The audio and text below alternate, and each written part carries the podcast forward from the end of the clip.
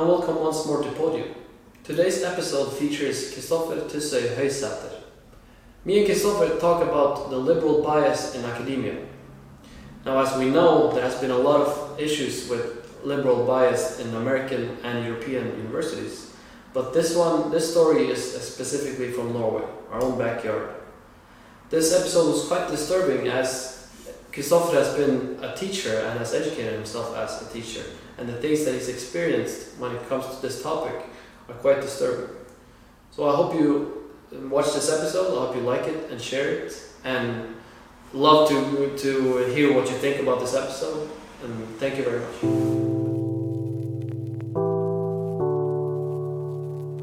Yes, hello, Kristoffer. Welcome to Podium. Thank you. Glad to be here. Nice to have you here. Uh, Thank you. uh, what we're going to talk about today is mainly uh, academia. We've Mhm. talked a lot about um, the potential liberal bias that exists, and not just in Norway, but in in um, internationally when it comes to universities.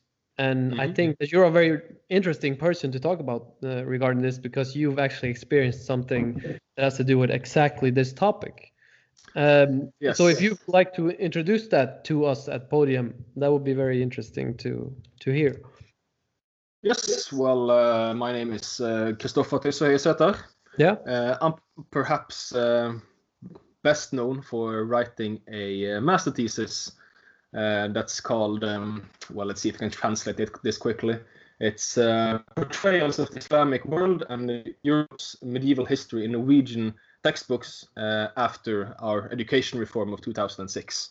Uh, basically, doesn't sound uh, particularly riveting by itself, perhaps. it's But, not uh, WWE SmackDown. no, not, not exactly.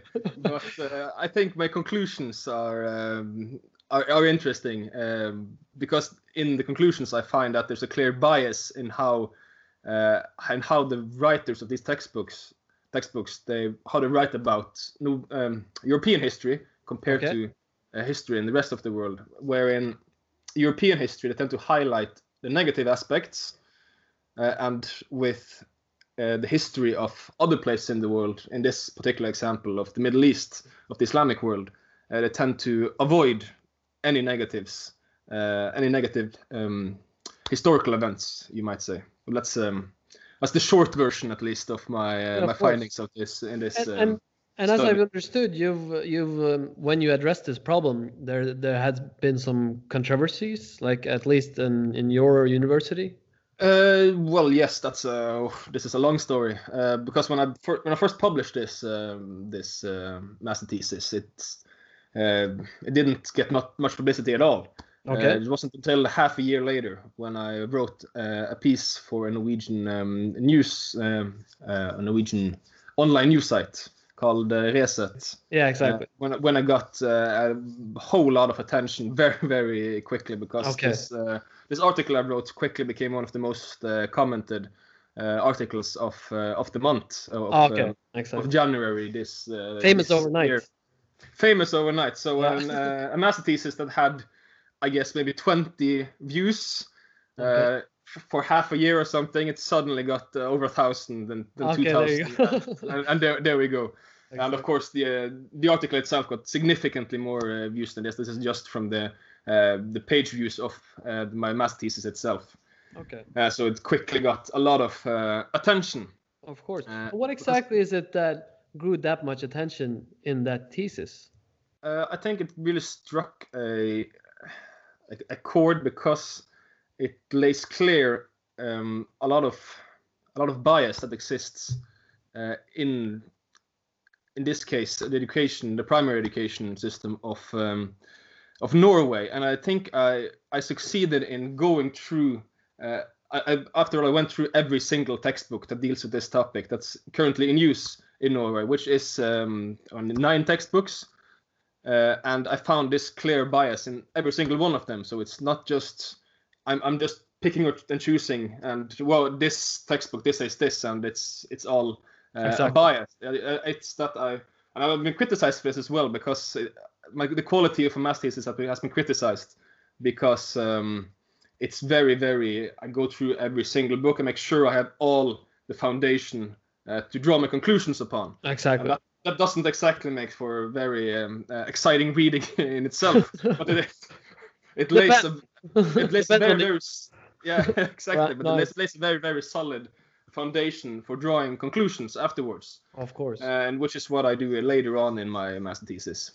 Okay. Uh, and uh, I uh, I also uh, I counted specifically. I made a sort of uh, a test, you might say, where I I drew upon a whole range of words, uh, and then I counted these words and how they appeared in um, in these textbooks, and this was these were words with extreme negative connotations, like okay. uh, mass murder, genocide, um, the, uh, killing of tens of thousands, and, and such. Uh, those kind of kinds of um, ways of describing historical events. And then I found that this is exclusively uh, used when Europeans uh, are in an, um, a role of the um, how would you say, uh, um, uh, the attacker, basically. The attacker, yeah, that's basically the attacker. Uh, yeah. And an- another group as a defender. That's usually Muslims or Jews, uh, and in some right. case uh, peasants. Uh, but it's never the other way around. It's it's quite it's quite it's uh, this kind of victim narratives. Exactly. They appear in most of the textbooks in it, this it, in this one-sided manner. Uh, it's sort of like a, it's sort of portraying the European civilization or as an antagonist. Uh, yes, exactly. Okay. Mm.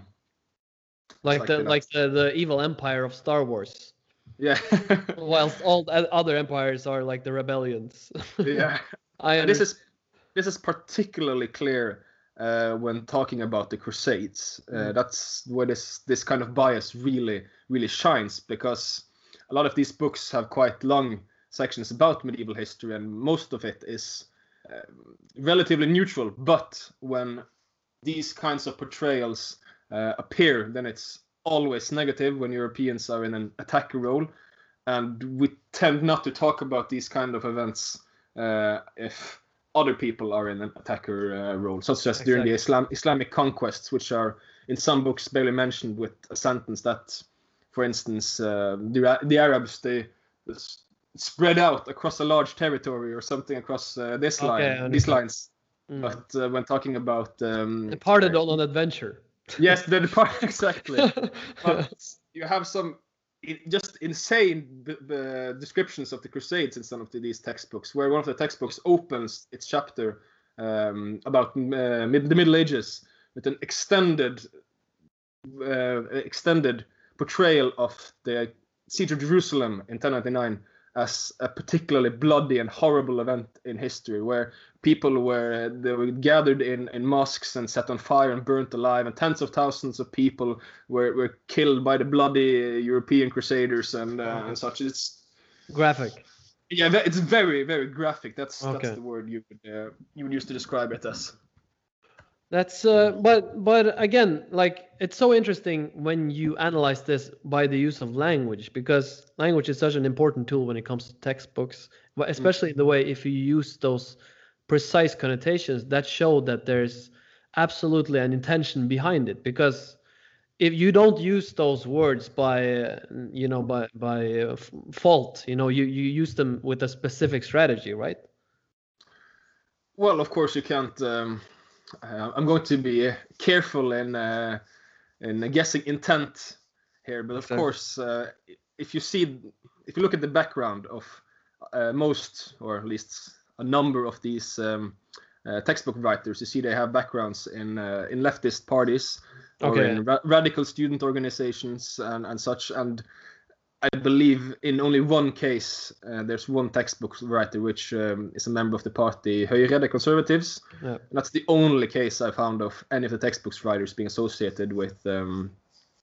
anything that would be considered right of center exactly. in uh, in Norway. Um, and did you find so, any yeah. discrepancies there between the people that were a part of the conservative Norwegian parties and the ones that were on the left side of the Norwegian politics? Uh, well, the thing is, this conservative writer I, didn't write about medieval history, so I didn't uh, go into what this exactly. particular person uh, wrote okay. about. But when it comes to medieval history, it's um, it was um, no one from that kind of uh, background. Okay, mm. I understand. Hmm. Okay, so so what what was your conclusions like after these this thesis and how I, I guess you had to argument this thesis with some uh, with professors? Uh, yes, I have to defend my my thesis uh, Yeah. with an inter- internal censor and an external censor. And how Hmm. did that process uh, go along? Well, it went not very well, but uh, I going into the meeting, I was sort of halfway expecting it could go a lot worse because my findings were quite clear. I, I was quite, I was quite um, adamant in my Okay. conclusions, not sort of contextualizing. Um, well, I was contextualizing. That's not the point, but uh, I was, yeah, I was very specific and very clear in my findings. I, I, this is the way that these textbooks um, Are written. appear, um, um, are written. The, the make- Exactly. uh, historical events appear, uh, and they didn't really like my my adamantness, you might say, um, in this this manner. They they wanted more. Um, how would you say? Sort of They want more more context or more a broader. Uh, Yeah, e- exactly. If I, uh, Yeah. they, they didn't really believe that it was this simple, this clear cut. okay, I understand. Yeah. uh, you understand. and I, th- I think there was also some um, one of my sources that was uh, heavily criticized that I used uh, is in there, but What which was the source? uh, that was a source from uh, that was Bat Yeor, Okay. uh, which is um, well, she's written a lot of different uh, different stuff. Um, but this was from her um, the decline of Eastern Christianity under Islam, okay. uh, which which was only used uh, along with two other sources uh, to uh, to uh, show that there were numerous cases of atrocities committed during the um, Islamic invasions uh, Okay. as well. And this isn't just to say that one of the things were worse than the other or anything like that. It's just very strange that you never find these events uh, talked about in the textbooks. And uh, well, then I often get the question: maybe it's because they don't focus on uh, Islamic history, they don't focus on Middle Eastern history uh, at all, and that's why they don't write about this. But some of the textbooks, and one in particular, has almost exactly as much about Middle Eastern history in uh, the Middle Ages as they do about European history in the Middle Ages. Okay, there you go. Yeah. And is it Uh, specifically those um those uh, like the the Muslim and the the Middle Eastern history and the European history, or is there is there equally much as about, for example, uh, the Orient or uh, other parts of the world? Uh, could you rephrase that question? Okay, so is there is there equally much in these textbooks regarding, Mhm. for example, European civilization, European history, and then it comes comes to uh, Middle Eastern history, Middle Uh, East, Oh, I, I, I understand. Uh, well, there's- any other part of the There, world. there's there's more Middle Eastern history than Okay. there is about uh, Asian or East Asian uh, or African uh, Exactly. sub sub-Saharan African history, I should say. Well, a when lot- you say lot more, I'm sorry, I'm just trying to be a little bit specific. here. When you Yeah. say more, like how much more would you say? It depends actually very much from textbooks to tec- textbook. Okay, Uh, like the textbook I, I just mentioned, uh, where you had almost as much uh, from the Middle Eastern history, medieval history, than uh, compared to uh, European medieval history. Uh, you have another textbook which doesn't talk about Islamic history or Middle Eastern history at all during this time period. okay, It's just like drawing a blank. We go straight to the Crusades, and the Europeans attack uh, Exactly. the, the, the Middle Middle East. okay, I understand. They Which were a just uh, a they were just a problem in- in yeah. Yeah, there you go. there you go. no, but that's um, that's very interesting because you know So- textbooks, school, ex- like especially for for classes that are from from early on, from fifth, sixth, seventh, eighth grade, ninth grade, tenth grade, they can be very influential. Uh, and I I know that we've had a lot of cases, not just internationally, but especially now in Norway, where we have even um, uh, like subjects that are, for example, biology, where you talk about gender being a social construct, for example, and it being uh, like the main argument of one textbook could be focusing on that gender is basically a social construct, which is actually a radical opinion, but that is baked Mhm. into a, a biological textbook. And Mhm. and so so hearing this is kind of it, kind of touches on the same topic that there might be some sort of liberal agenda in in uh, the, the the books that our our uh, kids read. I don't have any kids, but no, me neither. you know where I'm coming from. Yeah. Mm. Yeah, well, of course, this isn't uh, a, a bias that's exclusive to um, medieval history, not at all, uh, because I've continued my, my research on a hobby ba- basis uh, since, uh, where my hobby is uh, borrowing school textbooks from the, the library and then reading through them and then uh, and an- analyzing them. yeah, exactly. That's a great Um, hobby. I go to the movies. well, I have I have other hobbies too. This is just one of them. Okay. but in any case, um, what I've um, what I've done recently is I've tried to just read through all uh, textbooks uh, in the elementary school. Uh, that's all, that's both the children's school and the middle school, exactly. uh, and um, uh, I've just tried to sort of classify. Uh, uh, see, see, uh, look at different themes and see how is this portrayed in this textbook, and is there a, a, red line between all the textbooks? Because that's what's interest.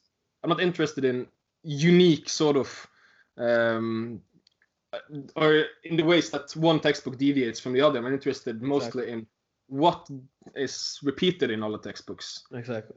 and a lot of The the pattern, times- sort of. the pattern exactly Yeah.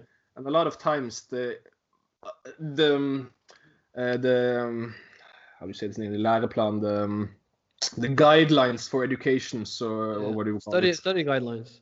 the study guidelines they don't they, they're very uh, unclear nowadays. They leave it very much up to the particular uh, textbook author uh, and of course the publisher and uh, also to the teacher in how they want to fulfill these kind of um, uh, education goals. One of the education goals could perhaps be uh, learn about general developments in the middle ages right? And exactly.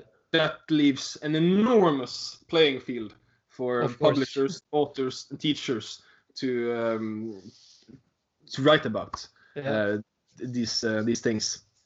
Uh, and what I've noticed in uh, what I've noticed in uh, social studies textbooks uh, from middle school or and children's school is there's a clear uh, bias in the way immigration and the topic of immigration is uh, handled and it's very interesting how this sort of victim narrative is used uh, quite quite consciously, I believe, not only in in history but also in, in social studies. And I haven't gotten to religion yet, but we'll see what uh, what we'll find uh, there. Because in what, one of my main conclusions in my master thesis is that these sort of victim narratives they're quite frequent, as I mentioned, Okay. and they're always with the, the Europeans as the aggressors and the one who commits the evil acts. You know I understand.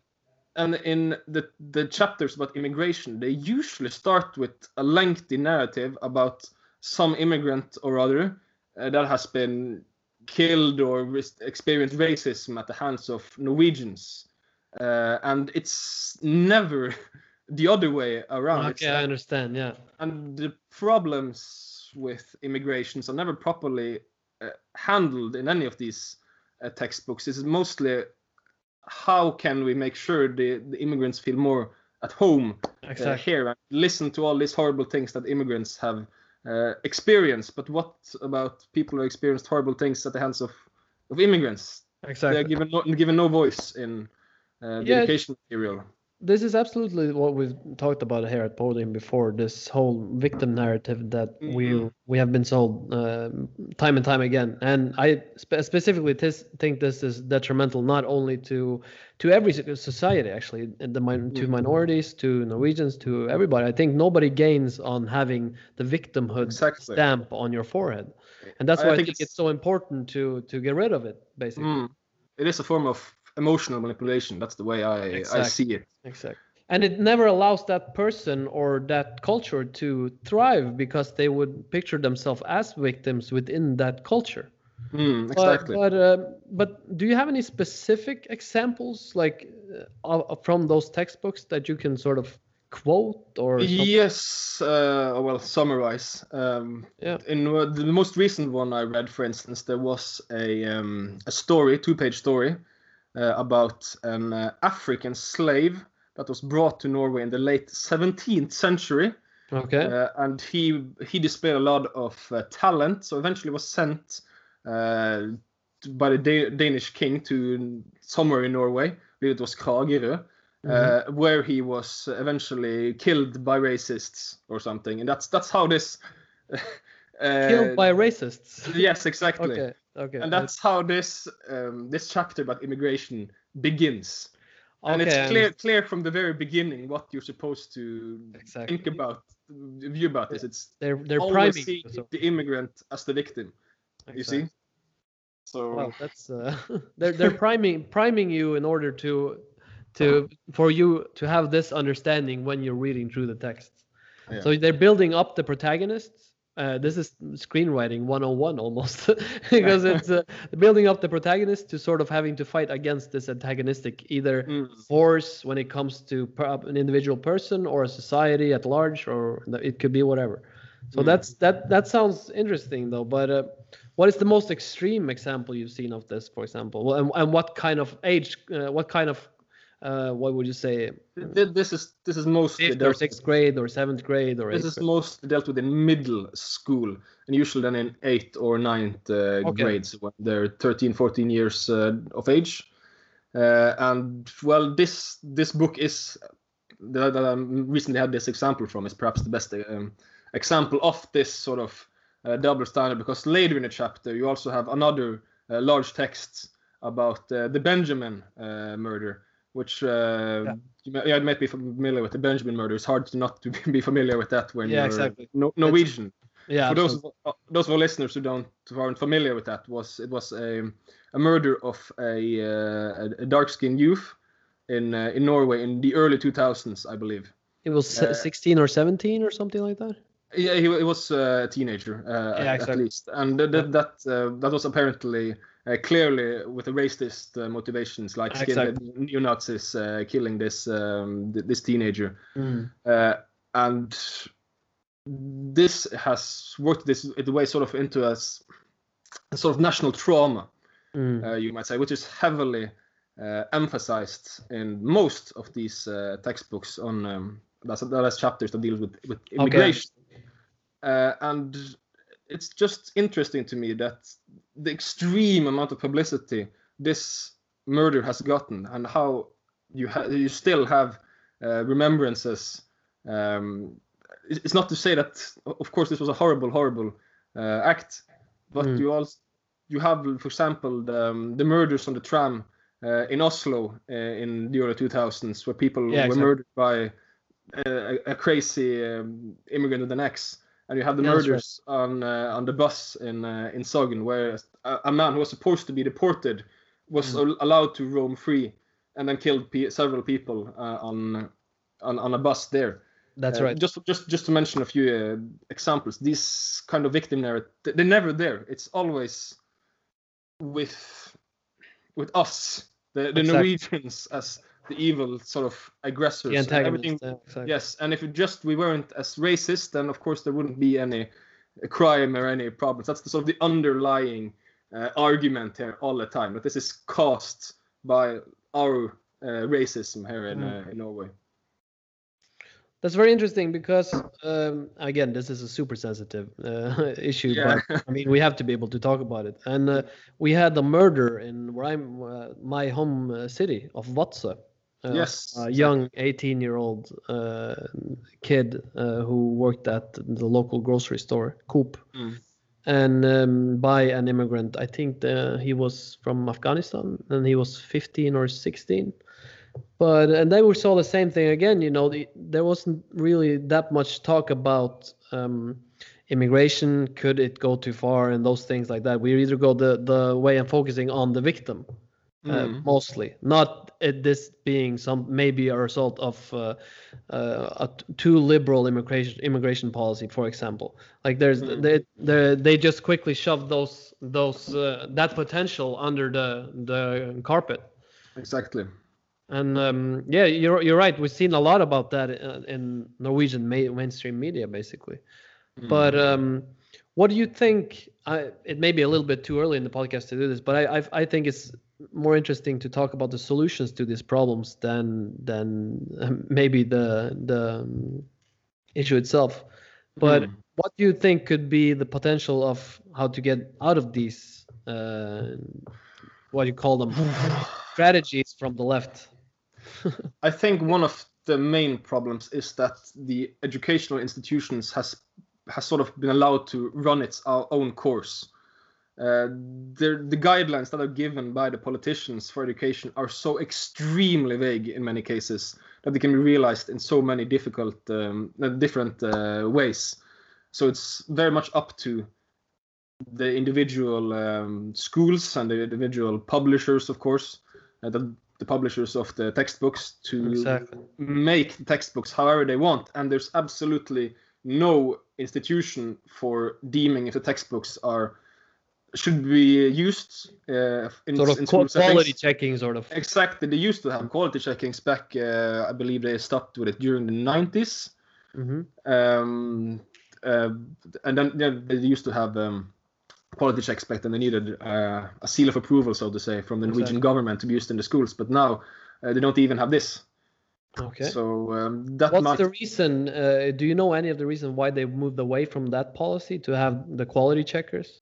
I believe that it was uh, it it wasn't very um, how would you say it wasn't very uh, n- none of the books really got rejected if you get my point it was a pointless sort of uh, pointless task It was Uh, just it- it was just giving the stamp, sort of. it was just giving a, stamp so it was sort of an obsolete, uh, Exactly. office so see by, by this point you could argue that the textbooks already have have been given their own uh, free reign Exactly. because a lot I've looked back um, uh, I've looked back to the 80s for instance in some textbooks and you can find almost word for word uh, some of the exact same paragraphs in these textbooks as you do uh, today So, mm, Yeah.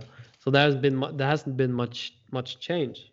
Yeah, exactly, and I think also a lot of a lot of teachers that are critical of this um, of the contents of textbooks or the contents of education in general, they are silenced because, of course, they are afraid of their um, of their The jobs. professions, obviously. the professionals, of course, and Yeah. uh, wha- well, I've experienced uh, as well during my studies as um, uh, with, with teach with teaching. I just uh, finished a year of uh, of teaching uh, studies after finishing my master's um, degree, and uh, it's you could easily argue that uh, the the ceiling of political dissent there is non-existent. It's agree with us or or yeah, or you're out. or you're out exactly. But that's my next uh, uh, topic that I want to discuss. How uh, how do you, how are you noticing the repercussions from this now? Because you are known as a dissident, sort of. I guess. Yes, yeah, I quickly became known as that uh, By in any my standards. yeah, Uh, yeah. In my um, in my in my study group or with other people studying the same um, uh, the same subject, Obviously. uh, obviously. And um, well, I can start with the, with the beginning perhaps because I started um, last summer after I finished my master thesis. I Mhm. started a, a teaching degree because here in Norway you um, you only need one year of of studying teaching, uh, pedagogics or whatever it's called in English, Exactly. uh, That's to like be able practical to. period, sort of. Uh, uh, yeah, both practical period and then the theoretical. okay. Uh, uh, it's it's both. It's Yeah. um, it's how to teach uh, the theory about it, and then it's the pract- practical um, periods. The two two uh, six week periods. Uh, Okay. One in one in the autumn and one in the um, in the winter after the new year. Uh, and uh, and to, to be able to teach at the um, high, school level or at the um, middle school level, that this is what you need to complete. Um, so I think I, I started this uh, as I mentioned last uh, summer, uh, and well, I quickly realized that a lot of a lot of the theories you, you the, the teacher here it's has no application uh, in real Okay. life whatsoever. It's some yeah. For instance, when I started my first practical period, and I was planning my very first uh, uh, class as a teacher, and I realized they haven't taught me uh, anything that can help prepare me for this duration. Like how much time am I supposed to spend on on this, on on just talking, and how I'm supposed to progress to giving different tasks, and how am I supposed to really do this? How am I supposed to structure a class. Okay, they haven't taught us anything about this. Many lofty theories about motivation from the, the 70s or whatever. Okay. but- exactly. So little that had practical uh, application. Uh, and that, but that's a whole, uh, whole, whole other topic. whole, whole other topic. Yeah. Yeah. I can I can actually I, I've gone to um to Norwegian school so I can know I can say how unstructured the classes are and how old the compendiums are. Uh, yes. Yes. Yeah. But anyways, yeah, you so so you're in your class and you're you you've sort of gotten to known to be the one who has the uh, controversial opinions, sort of. Uh, yes, uh, this was uh, before I published my uh, my article uh, because my article was published in, in January.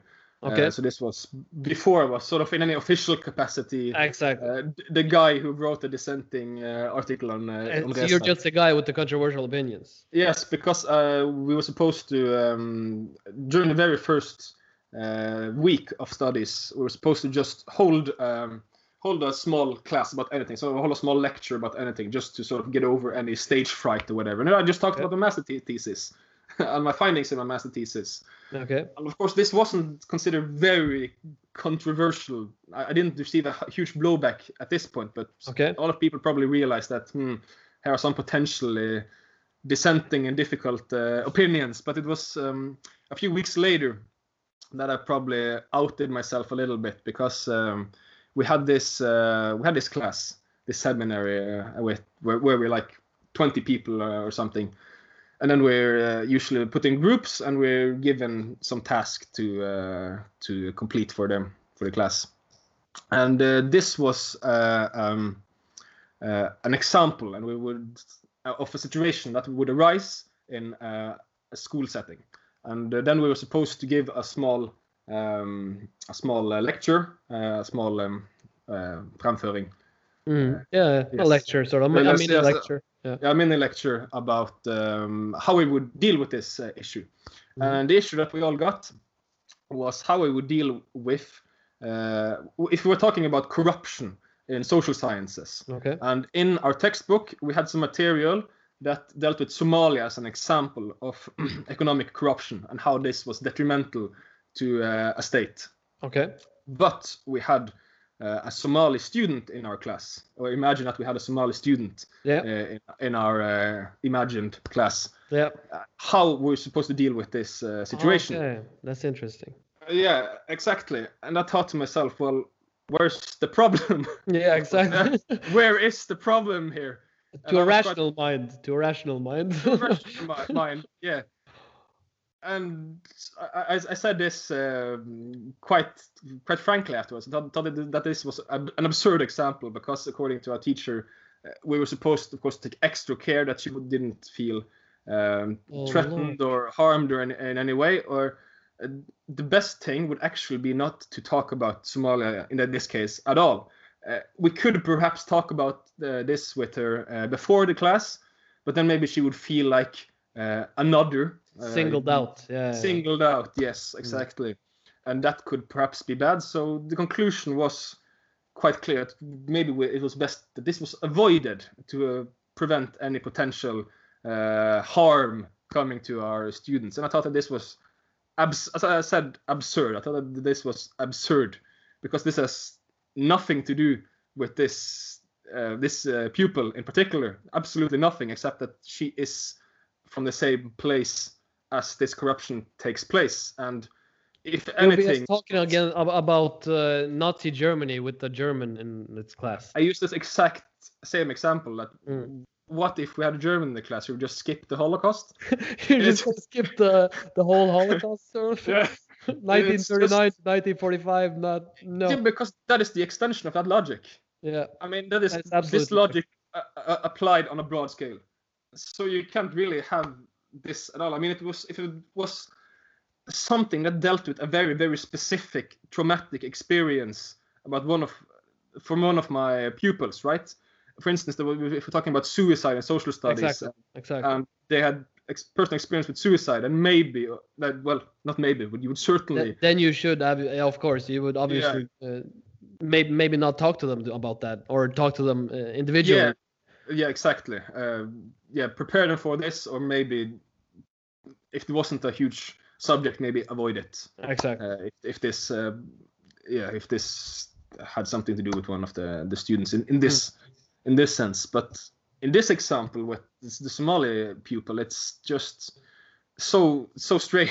It's just so, such an absurd uh, example to me. And after that, I sort of I, I I That is- noticed that. That's, it's, it's I, I- I- I- I was the, I was the dissenter yeah, of uh, course. after after this. But did you confront them with that uh, particular situation while it occurred? Uh, what do you mean?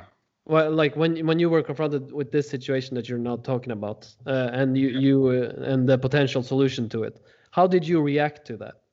Uh, Well, I actually said uh, aloud that I thought it was an absurd situation, Oh, really? and I, yes, I used the word absurd, uh, and I didn't think she should be singled out at all because I didn't see how this uh, related relevant at all. Exactly. to her, and to me that this sort of makes them more, well, more willing to discriminate, you might say, because I wouldn't make any difference based uh, on this. Why should I? I mean, this isn't Exactly. something that has directly has anything to do with her.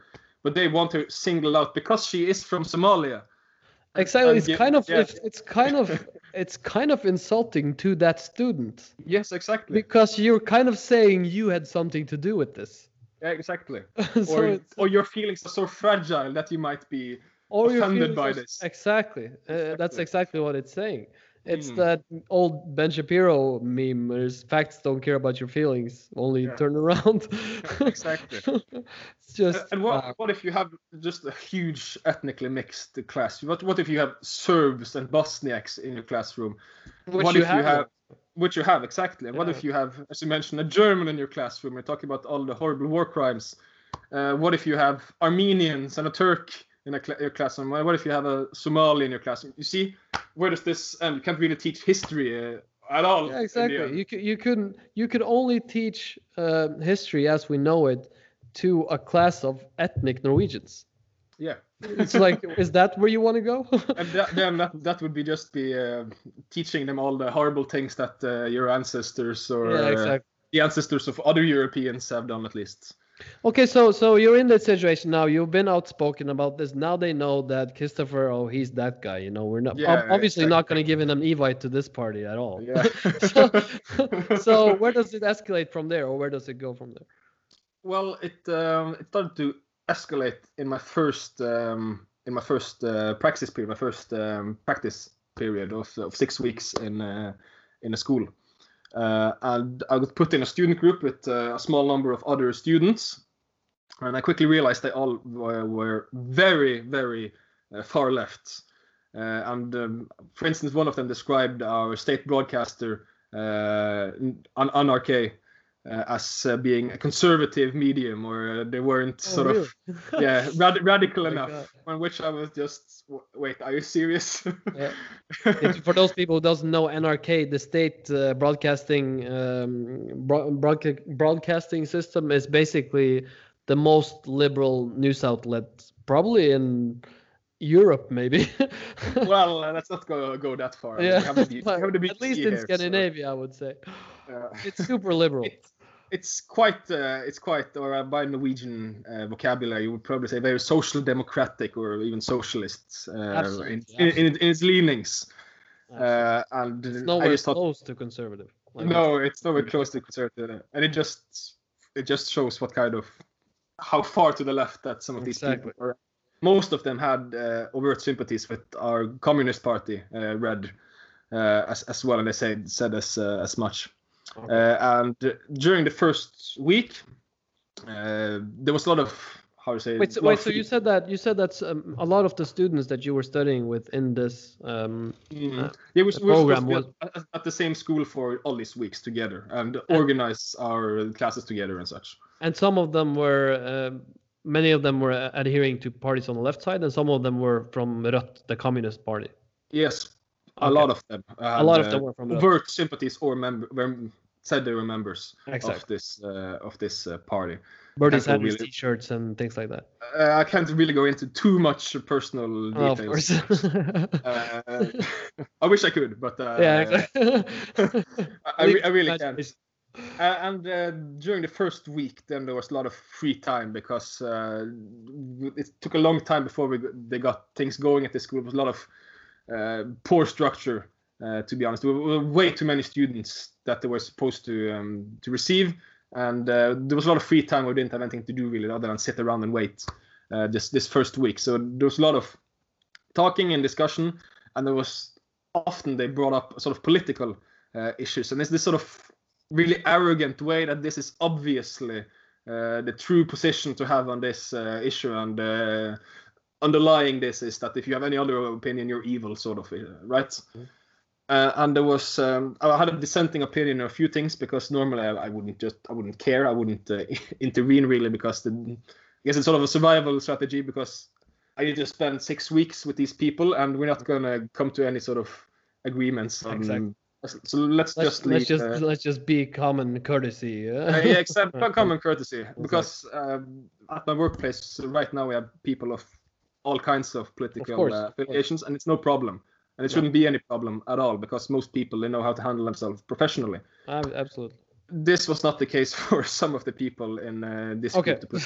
Uh, mildly, uh, I think there was one. Um, we had one discussion uh, where um, he uh, or one of the um, the students uh, said that um, Muslims are displayed particularly poorly or are being denigrated in the mainstream media, uh, and and immigrant crimes and such are, are blown out of proportions in mainstream media. And I, I just said that if anything, it's the other way uh, around. Downplayed, yeah.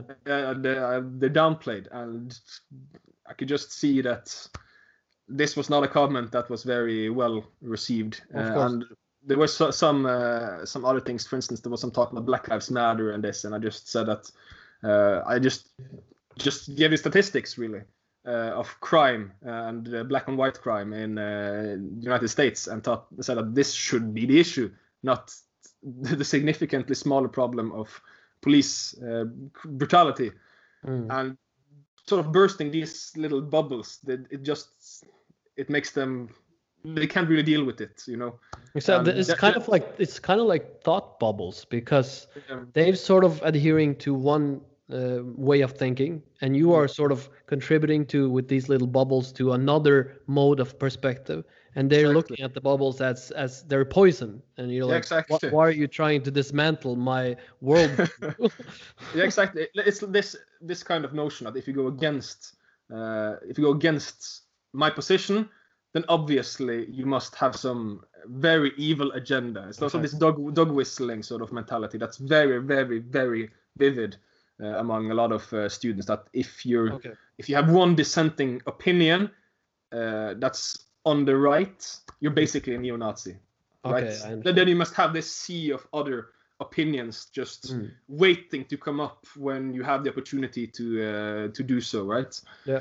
It's just it was it's just very very poisonous sort of study and work environment to um, Obviously, Uh, for a place where you should be able to discuss ideas and then Ex- ideas exactly. in general, it's uh, Exactly. poison. exactly but um, I, I didn't really think much uh, much more of this uh, but obviously this this sort of dissenting opinions it festered you might say among uh, one of these in particular uh, Mm. and a few weeks into this um, uh, the, the the praxis the practice uh, I got a uh, very very strange mail from one of these um, one of the one of the students Okay. that were quite quite offended by something I had said, and Okay. the title uh, "Die Kristoffer" uh, in the, in the right there in in the title, uh, and uh, something about uh, "burn in hell, you sick fuck" or something in the the the text uh, itself. Uh, and obviously, this was just some way of him uh, blowing up steam or, or something because uh, he was generally very, very rude and offensive, and he cursed like twice in every sentence. This kind of person has no no business at all being in a in an institution where you're supposed to be Higher teaching children. learning. uh, exactly. Exactly. And we'll be Mm. cursing in the classroom settings as well, but Okay. that that, that doesn't really matter. It seems uh, to the higher ups in, uh, Okay. In teaching Etiquette. studies. Etiquette doesn't matter. Eti- etiquette, like basic etiquette, was just Mhm. nowhere to be found Wow. uh, uh, with, with this uh, with this guy. Uh, and of course, some people might, might have thought of this as, as threatening, right? You, you receive literal mails that says well, basically says, says that they want you to die, uh, Yeah. and which I is mean, that's not, a death threat. You, you received a death threat. That's uh, could be, could be very much construed as a, a death threat. But yeah, of course, I sort of had come to know this person, and I knew that this guy is just some idiot. Like Exactly. I don't believe he's any threat at all. of course. He- uh, so I didn't really take it very much seriously. You did? Did uh, you take that? Uh, did you report that email in any way, or just? I, I reported it uh, a few weeks later, actually, because I was just. This was just a part of uh, a greater sort of. He had been very, very condescending to me uh, Okay. most of the time, contributing to very, very poisonous uh, working relationship. Yeah. So I just, I just collected it all, you might say, and I, I was going to file a report on him when we were done with uh, the um, uh, the praxis instead of just giving piecemeal sort of uh, Right. little reports to the to the university. Um, but by the time we had uh, had finished. Uh, he and some of his um, some of the others, or at least one of the other students, uh, had filed a report on me as well. Uh, apparently for uh, like racist and um, gender discriminatory uh, statements, uh, offensive remarks, and everything like that. And well, I know for, for certain that I did, hadn't said anything that was that, that was racist. And did they have any? Did they have any quotes on you, No. or any examples all? I, I don't know.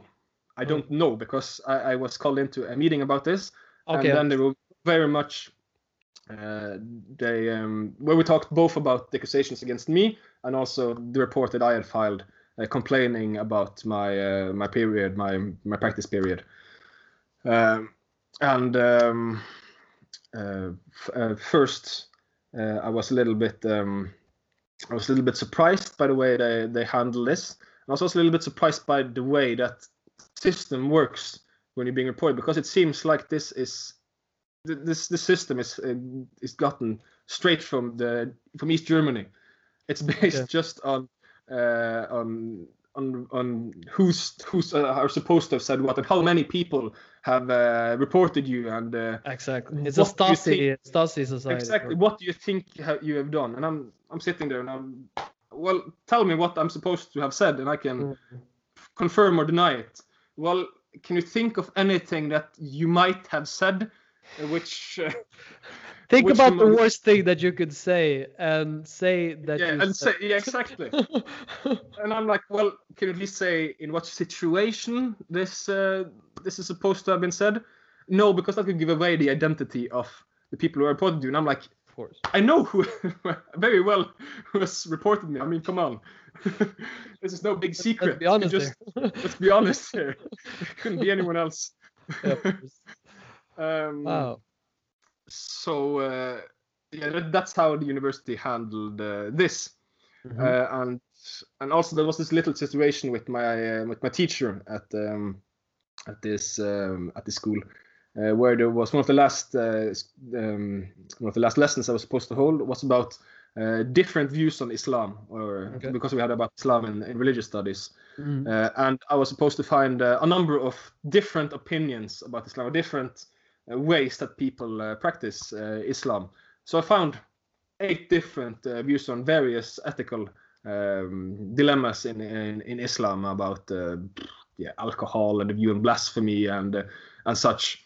And there was this one uh, viewpoint on blasphemy that was um, uh, in an on, on NRK interview Okay. with Fah- Fahad uh, Qureshi. This is the state channel I mentioned earlier. They had an Yeah. interview with uh, Fahad Qureshi, uh, which is uh, the leader of the. It's either the largest Islamic organization in Norway or largest Islamic youth organization in Norway. I don't remember uh, which, but in any case, it's certainly someone who has a lot of weight to his his voice. A lot of people listen to him. He Mhm. represents uh, thousands of people and uh, he was speaking in favor of uh, of blasphemy laws because this would maintain peace and harmony between religions in uh, society and uh, and such. No, ex- no really extreme viewpoints. He was just saying why he wanted to have uh, the blasphemy laws in uh, in place, meaning you can't uh, ridicule uh, people's re- religious beliefs. Yeah. You Uh, basically and- can't cri- cri- critic uh, religion, which is Yeah, uh, it ends in that. Yeah, exactly. And uh, then the response I got when, we were, when I was planning this lesson was that she became very, very upset that I had chosen to ex- include such a radical voice uh, in these different voices of uh, of Islam. Of course. And, and at first, I'm like, well, I'm supposed to show all these different views in there. It's not like I have someone exposing terrorist views or something. It's just very conservative. Uh, You're in opposition, basically. yeah, yeah, and and she's well. Then she says, "Well, you're letting this man speak for for Muslims, and he's eh, eh, can we consider him extreme? He shouldn't be included in this material."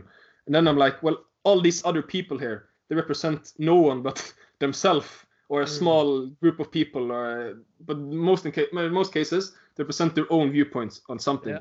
This is actually the person who represent uh, represents an entire organization Mm. of Muslims, Yeah. and he he lays uh, forward what his organization's viewpoint on this is. Yeah. So why shouldn't this be included? And she became furious with me and actually filed a report on me for this incident because I wasn't showing the right amount of care in handling my sources in Okay, so who was uh, the person religious that wanted to report you? You said now. Sorry. This this is this is two different incidents. okay. She is she, so so the reason I got in, in trouble was because I got report both from my teacher and uh, Exactly. on this uh, she had very clear uh, over far left leanings herself. okay. So uh, yeah, uh, and we didn't see eye to eye on things, but it wasn't any sort of Bad up until blood. that it hadn't been any bad blood sort of. Okay. that she must have had a very bad day because she was just furious that I wanted to include this in my my my class. But the funny thing is that, that I removed it because I thought, well, if this makes her this furious, then I'm not Oh gonna man. deal with this in uh, class. But she still filed a report on me and didn't mention that I never actually used this Mm, in in any classroom setting. This is just part of my planning process. I understand. So now now the people at the university they they don't know who to believe, right? Wow. And So um, yeah. I mean, it's just it's so detrimental to I mean to learning in general. Like, Yeah. what, what kind of environment are you actually trying? Is this critical thinking or is it indoctrination camps? You know, it's sort of you, you're sort of getting that that vague vibe of sort of like an eight, 1984 vibe. There is like, it's it's uh, this doesn't sound healthy. I mean, I hope that what you are sharing now is like a one-time thing, but when you look at the textbooks and you look you see how the general consensus consensus is in the rest of our country it makes Mm. me believe that this is uh, a much broader thing especially when Exactly. those when those uh, um, you know sex being a social construct and those kinds of things that are that have been discovered in my region in the north Mm. of Norway which is far away from where you've been studying so exactly. it's uh, this this will obviously keep popping up but if it's a part of the general consensus the general understanding of how things are then this won't get better in or improve in any in any near future so No, that's, that's why it's so it's so dependent on, on voices like you that that say Mhm. or that pick up these subjects and say this is not a normal cognitive landscape we should be able No. to discuss and Mm. contribute with ideas although Yeah, they but- seem radical to you Yeah, because I feel like I'm entitled to a due process. Like obviously I, I, I- a just process, and if there's evidence against me, well, so tell tell me what what am I supposed to be accused of? I'm not even I don't even know what I've been accused of. Yeah, Uh, it's uh, and the the Kafka Kafka process. process. yeah, exactly. It's just it's it's almost it almost drives you a little bit crazy sitting there because you're like, is this real? Uh, are you kidding with me? And you can't really display this because then yeah because yeah Wow. I mean, you just you you end up. I mean, there's I I picture there being two scenarios where you either go with it and say that you know some people this would actually happen to. They either go to one side and say, you know what, maybe I was being a bit extreme. Maybe those things aren't really the way, and maybe Mhm. try to investigate a little bit more and come out on the That- other that- side.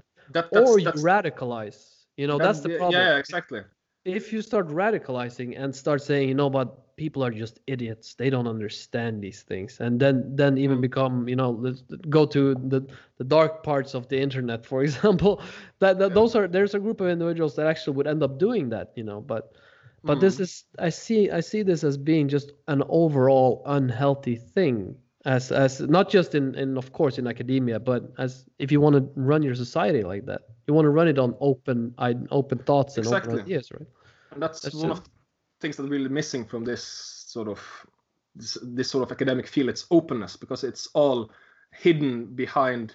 Uh, we all well, we all signed this um, uh, non-disclosure agreement uh, about personal details. That well, Mm. the reason I cannot talk about this at all is because I don't mention any real personal Of uh, that that might lead you to identify people Mm. uh, uh, that I've studied with, Mm. Uh, or people that's involved in, in the process uh, here. And a lot of I believe a lot of people are very frightened uh, by this if this can have any repercussion uh, for them because there's and there's such a complete lack of openness and transparency in how this this system works. It's just based on someone's or just based on conjecture, based on someone's opinion of you. Exactly. Uh, and well, the, so if you go back to the the meeting, for instance, Yeah. I went into this this meeting with the university uh, about all the the trouble during this practical period. I went into this meeting with a very sort of careful uh, mindset that well, this could affect my uh, my future prospects, and I'm going to be as smooth things over as much as uh, as possible. And I thought it went rather well, uh, actually. Um, we, we discussed first the the the issue with the, the mail I had received and uh, the harassment I had received during this um, uh, during this practical period, and uh, we of course discussed the accusation that was the accusation, accusations that were leveled uh, against me, and we all we come to the sort of conclusion that let's just smooth things over. There will be no consequences after this for anyone and we'll just put this uh, all this behind us. That was what, what I was told uh, here, and, um, and I really want to push this further. I'm kind of very curious that why don't you want to? I, I received threats, literal, uh, written. Uh, I, didn't construe it as threats, but you could argue that die, Kristoffer. Mm. is, is a. It's at least you could argue that. it's at least very unprofessional thing to to say. Yeah, shows something about how you're very much unsuited to being a, a teacher. Mm. Um, but I, I was sort of struck by how quickly they wanted to sort of sweep everything under the rug and let's not uh, deal with this anymore. Let's just let everybody go on and this let this blow over. Let's just follow I- the the compendium.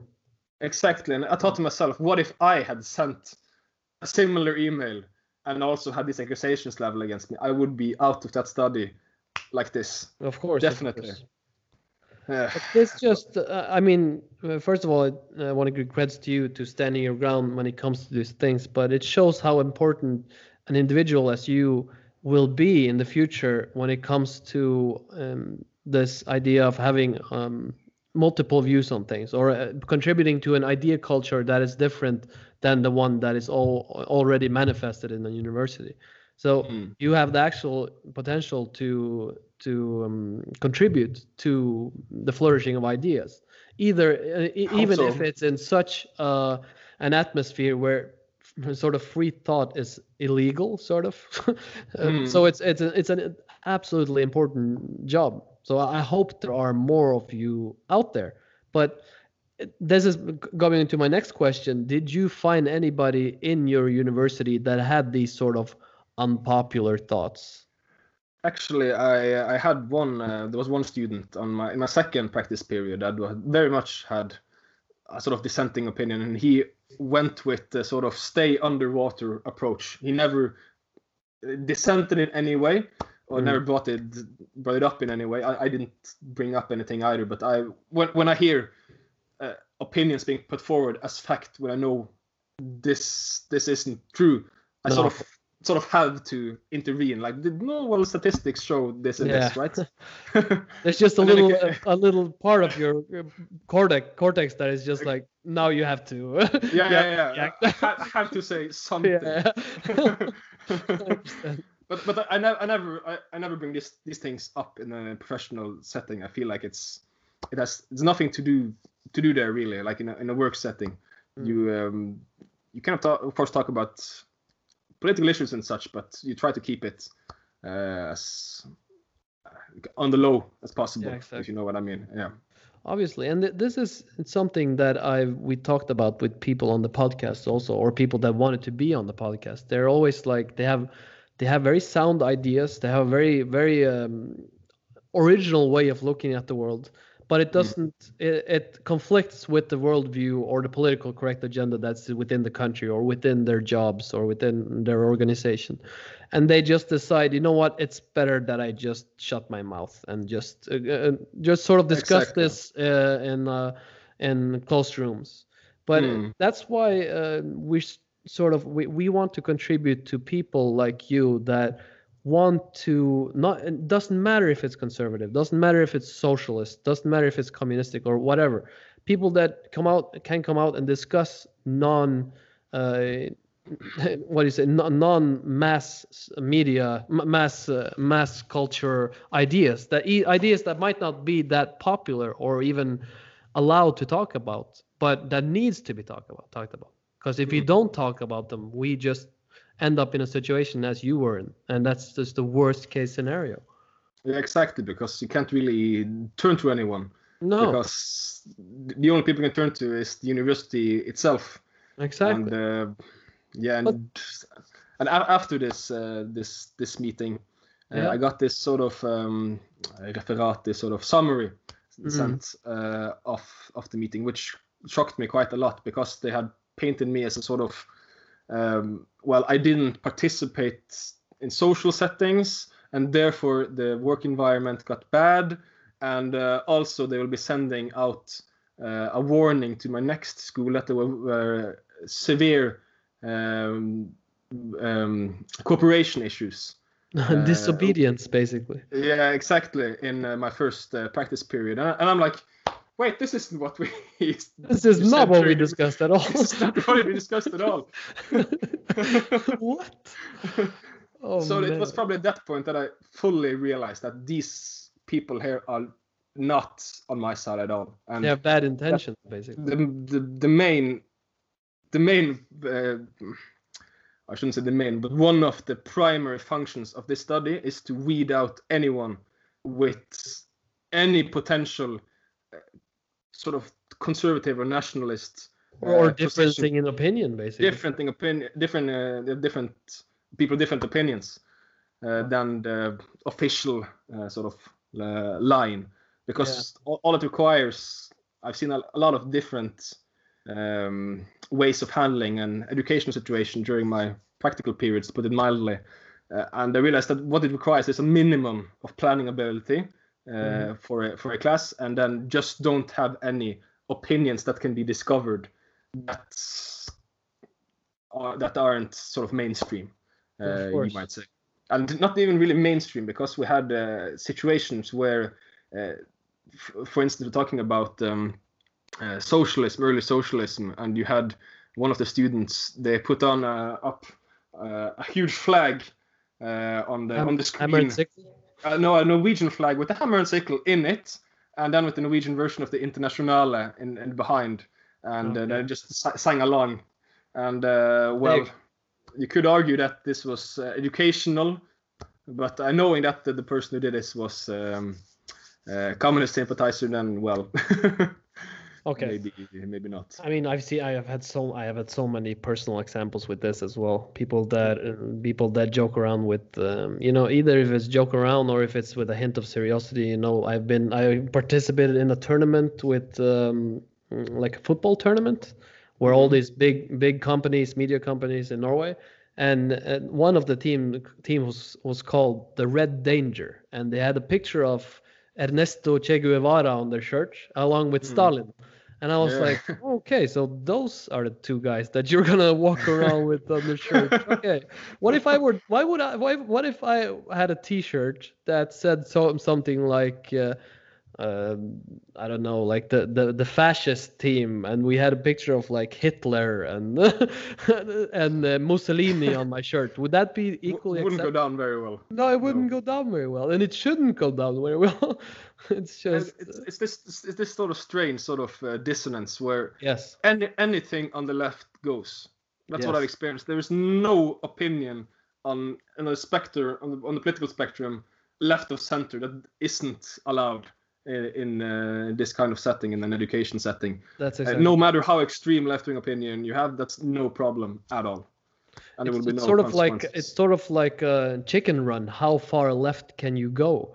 exactly. in order for it for it to be too far and uh, like the, they keep rediscovering themselves maybe Mm. but hearing that from a person within the educational system is to me beyond terrifying because the, this is not well developed young adult well developed adults that are sitting there uh, in the classrooms they are actually developing kids that Mm. haven't really uh, haven't really developed their cognition aren't Exactly. really understanding how the world works and are learning that Yeah. through an adult that has seen the world Exactly, and you also have studies that show that uh, pupils they believe as facts the peop- the things they read in the textbooks and what the teachers tell them. They take this as a fact and as opposed to remember this and Mm. and internalize it and then use it for a test sometime in the in the future. Um, so that makes it even more, yeah, yeah even more scary controversial. But but Mhm. also I have I have a um, just a little bit question when it comes to like the, one of the possible solutions of this because I'm a big proponent of critical thinking. I think critical Mm. thinking is essential to learn uh, to learn at, at as young an age as you can. So if you can learn critical thinking uh, when you're five six years old, that would be optimal to me. How how Mm. are you teaching critical thinking to Norwegian kids today? Well, that's um, that's a tough question because, Mm. of course, critical thinking is something that's uh, inside the, the, the guidelines for a number of the courses um, that, that are in Norwegian and Norwegian schools. Um, but the, the question is how well is this being realized in the classroom, and this will depend, of course, very heavily on Of the course. teacher in, in Of course. question, more than anything uh, else, and that's the teacher is able to present different viewpoints uh, Mm. on things. Um, well, that depends, of course, on the teacher's ability to do so and also the willingness uh, to do so. And a lot of opinions, a lot of facts, they are just not they're not mentioned at all if it doesn't course. contribute contribute to to what would you say the, the political education of Mm. uh, of students that they don't end up with uh, within the the ap- uh, approved spectrum of political Of opinion. Yeah. But this is that's exactly what it seems like. It seems like political education um, above all.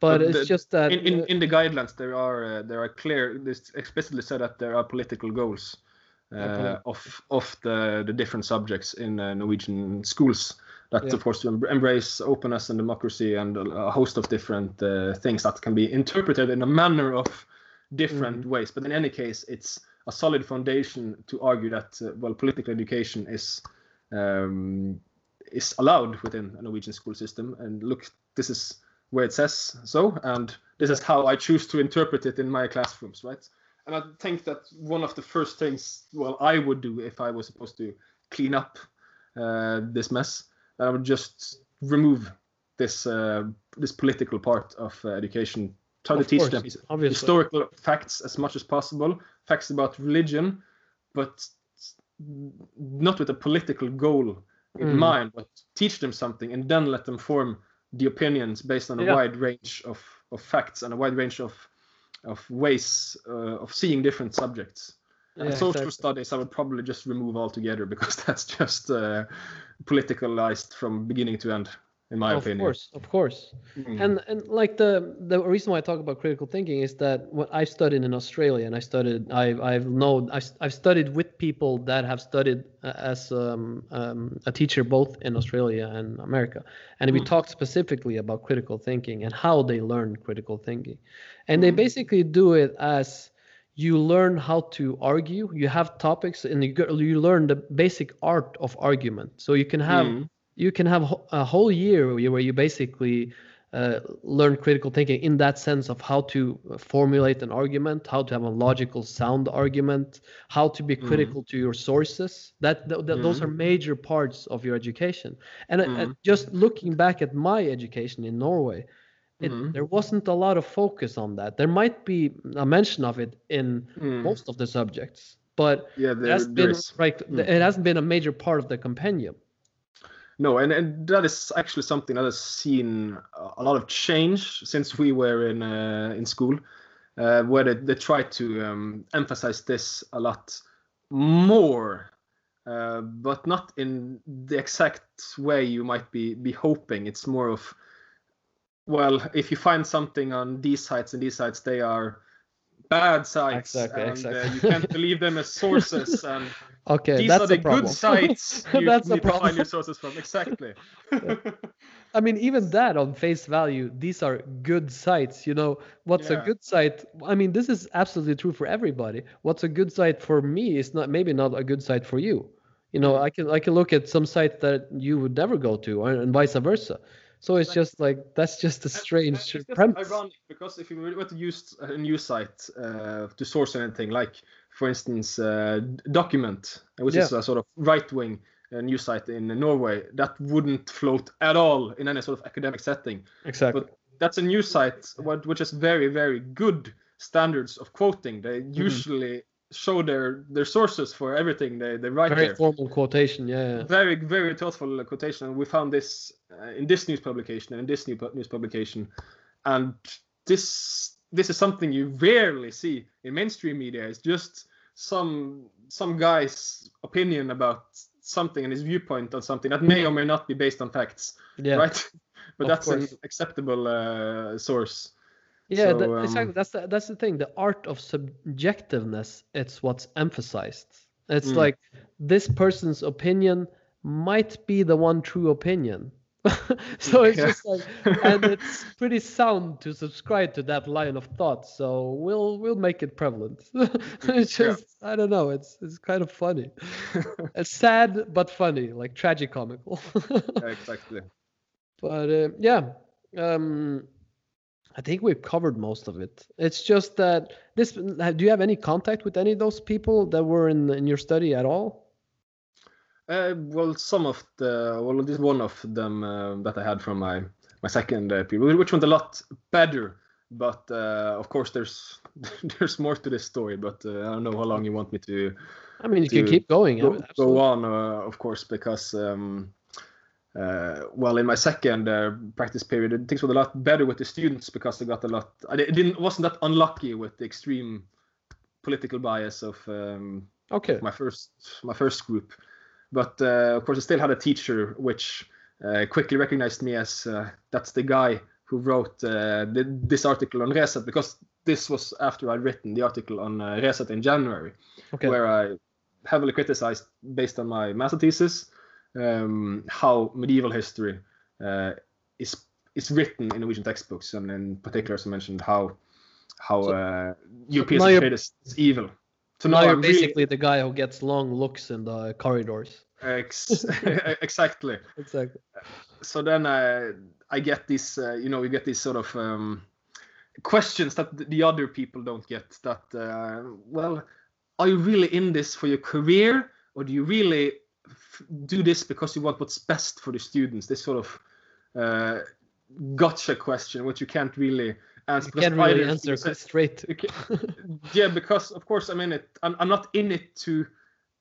uh, of course, I'm, I'm, in it to help uh, the pupils, but it's also a career path. I mean, it, the, the one here doesn't Yeah. exclude the other. Exactly It's sort of construed in this way that either I won't believe you or it's the wrong answer. Yeah deal. And I think the most absurd situation I was in the entire study was when I was asked uh, in a private setting how I felt that my political engagement, uh, which isn't honestly any political engagement, it's an article I wrote based on my findings Mhm. on a news site. And, and, and suddenly I'm supposed to have defend every single person that I've ever written for this new site. Um, you become their case- spokesman. Yeah, I become, become the spokesman basically, responsible for everything that's uh, that's said on there. But anyway, I was asked by my, my teacher then how uh, I would uh, combine a political engage uh, activity with my role as a teacher while she's wearing a Bernie Sanders T-shirt, and I'm just there you go. The supreme irony of this, and I can't really say anything because if she files a report on me, then I'm dead, dead in the water. Wow. Yeah. It's like you could just you can literally just do this. yeah, yeah, but, but but it's just so frustrating because you can't say anything because these people they will they will ruin your career Of course. basically. That's what they will do. if and you- imagine the the the pr- pressure you would put on her brain by saying that. You Yeah. know, you actually have you're you actually have a Bernie Sanders T-shirt on. That, that's something I find very disturbing and, uh, as well because a lot of these people I've been talking about think of me as sort of a political activist, Mm. while them they themselves are not. They are neutral agents, you might say. They're neutral act, neutral people, neutral teachers, and they just they teach what's the neutral viewpoint, and they don't even realize how politicized their Mm. own way of teaching is, or the content of the teaching uh, has become. Exactly. It's almost like they're they're so overly politicized that for you to contribute to anything that is not that is just free thinking, it would Mhm. uh, just be completely destructive to their their way of how they experience the world. Exactly. So it's um, wow, that's just that's a, that's pretty funny though with the Bernie Sanders T-shirt. But Yeah. yeah, well, how did that develop? What what was the result after that? Well, the- the thing is, I was sort of set up, you might say, and um, we- we're supposed to have this sort of um, uh, well, you get the censor coming from the university, hmm and um, then she's supposed to sit there for a, a class while you teach, and uh, you're supposed to get a pass or, or no pass. And usually, this is a formality. Uh, but there was something I noticed immediately with this person coming to the university. That was this plainly hostile uh, attitude, this sort of body language that was very much hostile. I'm not speaking to you. I'm looking in the other direction. Sort of Okay. very weird hostility that I've never experienced from someone I've never really interacted with uh, before. Um, and then I was, um, then I had my, my class, of course, and then I uh, had this uh, meeting afterwards with uh, her and my, my teacher, and then I was, um, th- then she, she she told me that one of the reasons she didn't want me to to pass is because she didn't feel that I wanted what was best for the students. And then, of course, I get a little bit irritated and I say, well, what's that supposed to mean? What did I do wrong? Where Well, did I where did I trespass? yeah, where did I trespass? Well, she just didn't feel that uh, I wanted what was best. She just repeated her, herself, basically. Uh, and then I'm like, well, you have no reason to to say that at all. I mean, what what are you basing this uh, this on? And then my my teacher uh, as well sort of threw me under the bus as well by saying that well we had some issues with him and he's uh, uh, he hasn't he has come later than some of the other students uh, because I had uh, during this time period I came to all my classes that I was supposed to to teach of course uh, but uh, we've been informed that you were supposed of course to come to all your your planning um, uh, hours and all your uh, teaching um, all your classes that you were teaching but Mhm. otherwise you could dispose of your time as well. And Okay. and a lot of the people I cooperated with, they came uh, at 8 a.m. sharp. But I had a very uh, difficult living condition, you might say, during this time period. I lived with uh, people who were working uh, night shifts and evening shifts and everything. And I understand. yeah, you just um, had to get to sleep wherever you could. hmm Uh, but I always came prepared uh, to my, my class, of course. And I never uh, broke any of the, the rules that she had laid out in the beginning. I came when I was supposed to uh, to, to come, but she sort of just threw me under the bus and make it made it seem like I skipped out on uh, showing up, and you could see that uh, this she just jumped on this that well this is very very unsettling to hear and Okay. this Okay. this sort of um, narrative. So it, it ended up with she she not not passing me. So we'll have to do the practice uh, again if I'm getting my my Okay. teaching um, degree. And what I think was particularly unsettling was afterwards because uh, after she had after it was clear that I wasn't passing, it got a little bit heated. You know, I didn't say anything that was uh, direct against the person, but I said that it's completely um, it, it's completely ridiculous that you're passing me and you can't really you're not passing me and you can't really po- point on what was wrong just that you didn't Okay, understand, yeah. that, that I didn't want to help the students enough because I I, I fulfilled my duties as a, as a teacher as just as any normal uh, teacher and if you had any specific things to tell me that I did wrong then say so Mm. so afterwards she came uh, back to me and she said she wanted to speak further with me just me and her and uh, she told me then that of course i had to be responsible for the things that i, I write publicly and i ha- had to be held accountable uh, for for this in a sort of very sort of arrogant uh, uh, way because she knew she had all the power. I mean, she Okay. could fail me, and she would never have to justify it to anyone Okay. She could just fail me because there's uh, there's no um, insight into this. Mm. It's all based on on her opinion of, of me, and it was very clear from the beginning that she did not want to pass me. She knew very well who I was, Okay. uh, since she, she she said these things, and she, she read so- the article so- probably. Yes, in a sort of smirky, arrogant way, she said this afterwards, made it very clear that this was actually the reason behind it, and now she's just sort of rubbing it uh, in. okay. and it's just you can't really do anything because who are you going to complain to? The same people. Exactly. that would be a right in the shredder. yeah. And, and by this point, I'd already been on my, my second meeting because after I published my uh, my re- resident interview, I was then um, uh, lambasted in uh, our closed Facebook group where people called me like uh, he's lost his mind and he's fucking crazy and this sort of thing. The comments that were just kept there for days and days and days and days before they were eventually removed by the administrator. so and that- to, to make sure that everybody saw them. to make sure that everybody uh, Yeah. saw them. Yes, and then I was called into a second meeting. This time, actually, uh, with a person who wasn't involved in peda- in pedagogics or teaching at all, and he was very confused about the whole situation because he was like, "Well, I've looked, I've read your master thesis. That was very long, and I've read everything you said online and in interviews." And everything, and, and I read this accusation that's been leveled against you, but I really can't find anything that I'm supposed to Of substance that Yeah, I'm supposed was- to react to. was the first outsider looking into my situation, okay. Like, well, who had the insight into my all my documents and Yeah. everything that has been um, all my accusations. And he says, well, and then he tries as well. Well, can you imagine anything you might have said this time that might have uh, Oh caused people to report you? And I'm like, I've I've barely talked to. I mean, I've been in my the few classes that has taken place after I've written this article.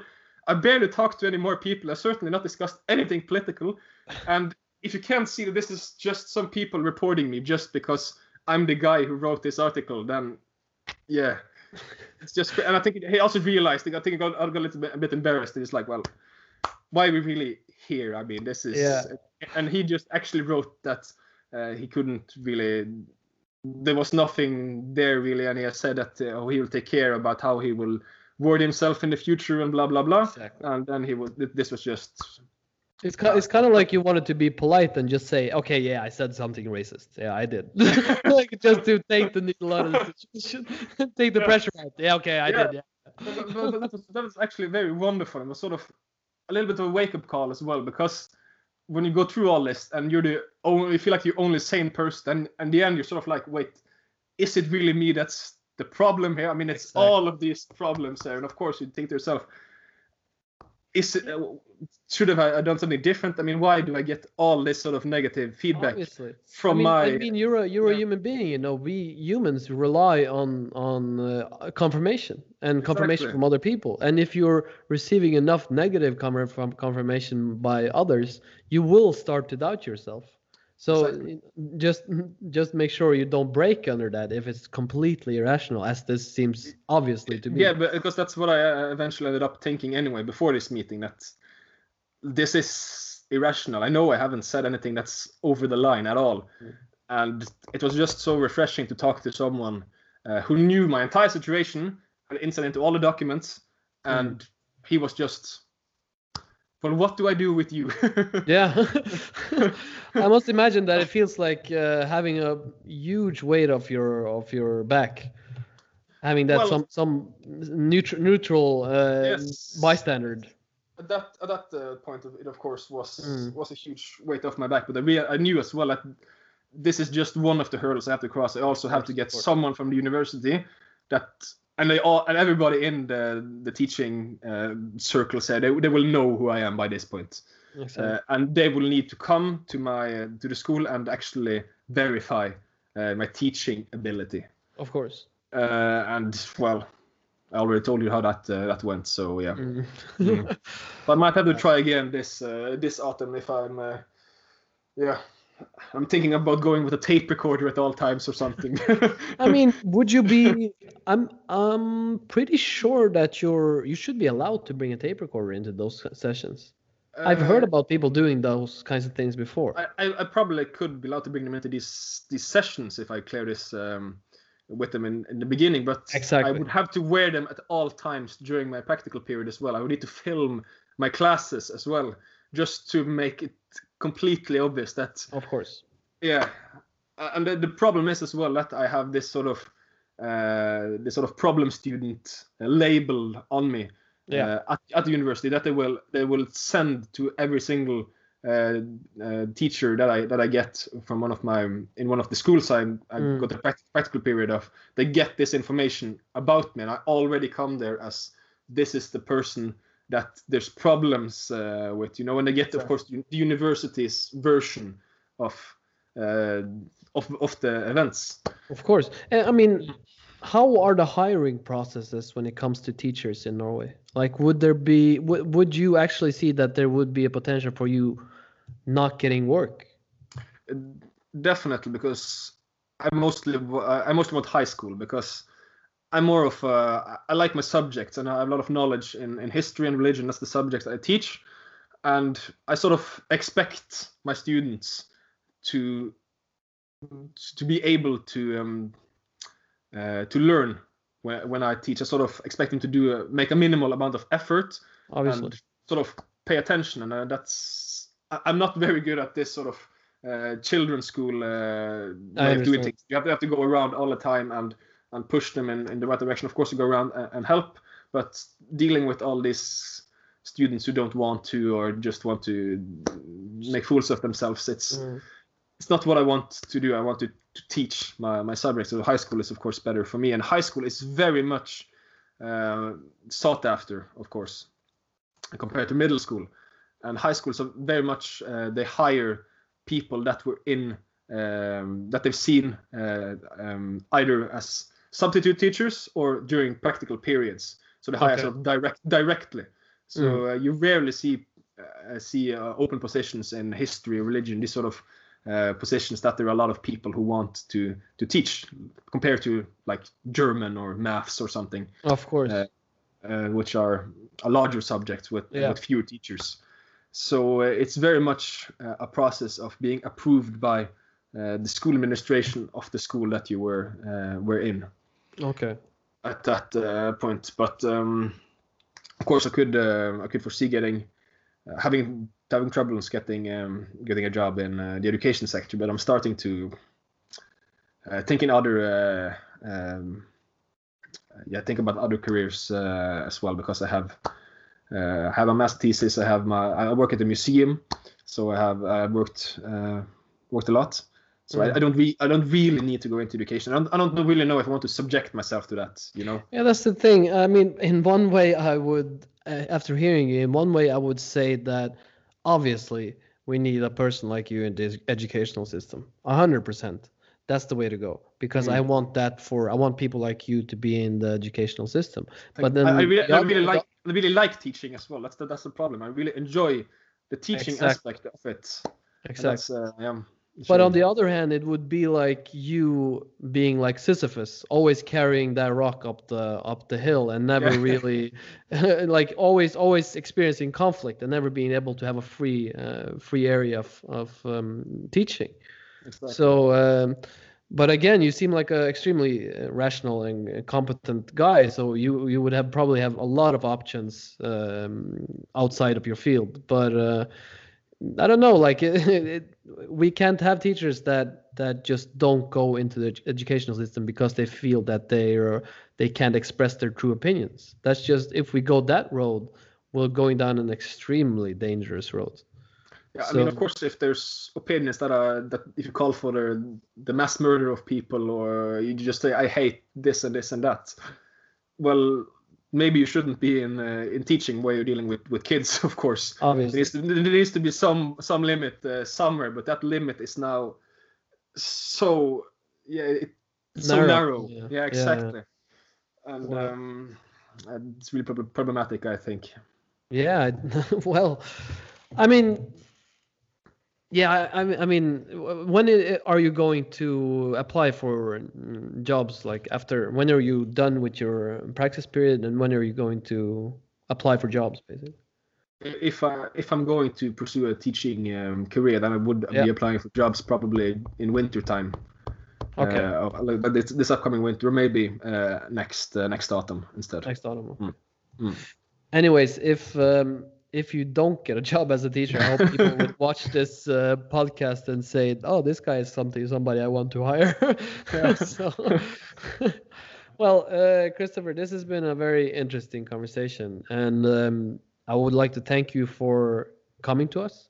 And also, I would like to say that if there are more people like you in the educational system, which I have no doubt there are, I really hope that they stand out with their stories because they are super helpful for improvement. Yeah, and that's I- what, that's the way we have to look at this. This is an issue we can improve. Exactly, and um, I, if there's any people out there uh, that has sto- similar stories with the education system, that's as students of teaching or as high school students or middle school students, anything, or just university uh, students, uh, I will also add my email in the description.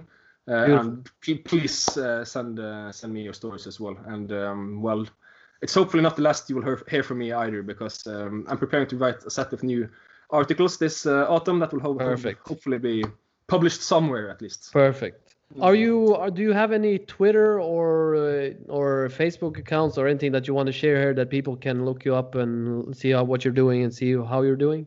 Well, I uh, uh, I have my Facebook, but I don't really use Yeah, it that- uh, for, okay. for any other uh, purpose other than uh, messaging.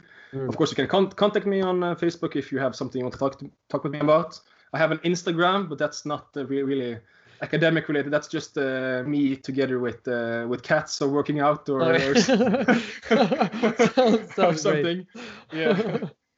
but uh, yeah, we're gonna add the articles and all the links here in the subscri- this uh, in the um, below this would- video. So I would also like to come with one uh, final recommendation. I've recently uh, been cited quite heavily in uh, this book here Okay. uh, for, no, for Norwegian for a Norwegian Moved by the teacher's book. Exactly. I've just switched to Norwegian for a moment. Okay. Since this is, Norwegian, this is a Norwegian book. Yeah, Det er da lurt, lurt av læreboken. Den er nylig publisert.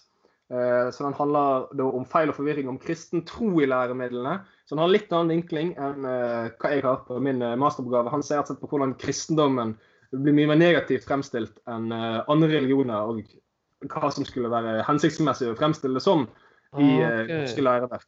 Den er skrevet av Bjørn Are Davidsen. Jeg har hjulpet han en del med denne boken. Jeg er i takkeseksjonen.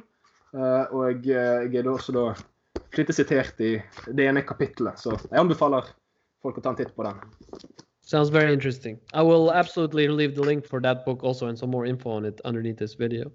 Mm. Uh, Kristoffer, thank you very much for this conversation. It's been very Thank you. fruitful and super interesting. And I hope to hear back from you when you get that job that you so desperately want De- and, feel- and deserves.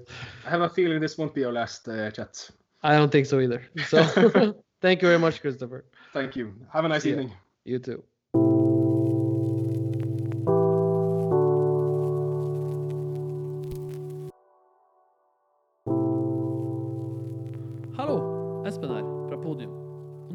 Støtte oss, så må du gjerne gå inn på podiumpodcast.org. Om du er norsklytter, så må du gjerne støtte oss via VIPS.